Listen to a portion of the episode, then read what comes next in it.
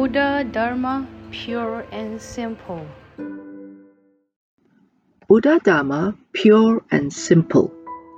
The power of aspiration can do its wonders. For example, when I aspire to eat, the food will taste delicious. When I aspire to sleep, I will slumber peacefully. When I aspire to be a good person, I will be perfectly happy and willing to do a good deed. Aspiration. It is said in the sutras eradicating all evil is called merit, accumulating all goodness is called virtue. Merit and virtue are accomplished and nurtured through aspiration. Therefore, among the many teachings in Buddhism, an aspiring mind is the most important. Buddhism likens the mind to a field or ground. Develops the ground of our minds. Through this process of development, the ground becomes something that can be built upon and put to use. Through tilling the worldly fields, seeds can be sown and the harvest gathered. Similarly, if one understands how to develop the field of the mind, then the treasures of the inner mind can be unearthed one by one.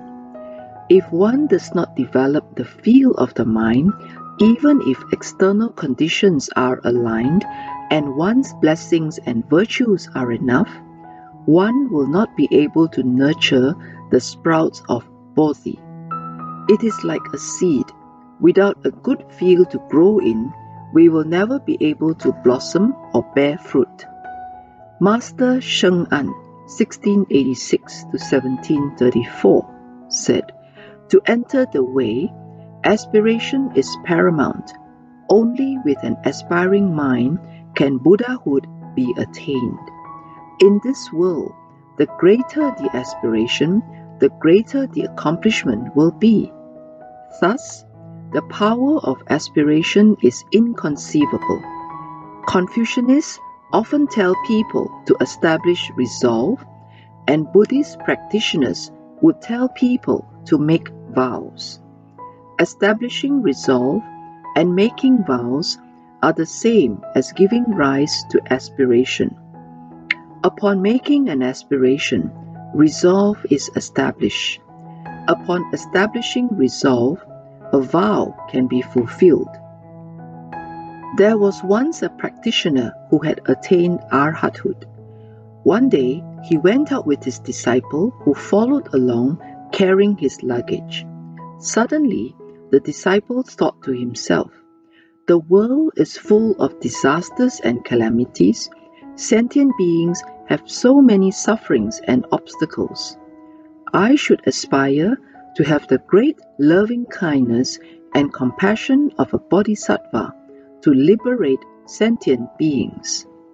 The Arhat teacher read his mind and knew that his disciple had given rise to the mind of a bodhisattva. So he stopped and turned to his disciple. Give me the luggage, you should walk in front. The disciple did not understand why, but he nevertheless obeyed his teacher's words. After walking a while, the disciple saw a puddle of water under his foot with thousands of ants trapped in it. He thought to himself, Gosh, the world is so big and there are so many sentient beings. I cannot even save the ants in this puddle. How will I ever be able to save all sentient beings? Walking behind him, his teacher read his mind again and said, Take the luggage back and walk behind me. This story shows how difficult it is to sustain an aspiration that has arisen. The power of aspiration can do its wonders. For example, when I aspire to eat, the food will taste delicious.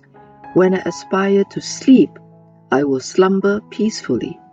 When I aspire to be a good person, I will be perfectly happy and willing to do a good deed. The mind is like a field, a beach, or a new shoreline. Developing it brings out its potentials. When the mind makes an aspiration, the quality of everything we do changes. This is what is meant by saying, in the presence of plum blossoms, the same moon outside the window thus feels different. It is a shame that most people think only of turning wastelands and hillsides into farmlands and buildings. By incessantly seeking without, we do not realize that our minds have a limitless trove of treasures and limitless potential. An intelligent person should seek within, turning from the external world to the internal world to develop the potential of the mind and its treasures.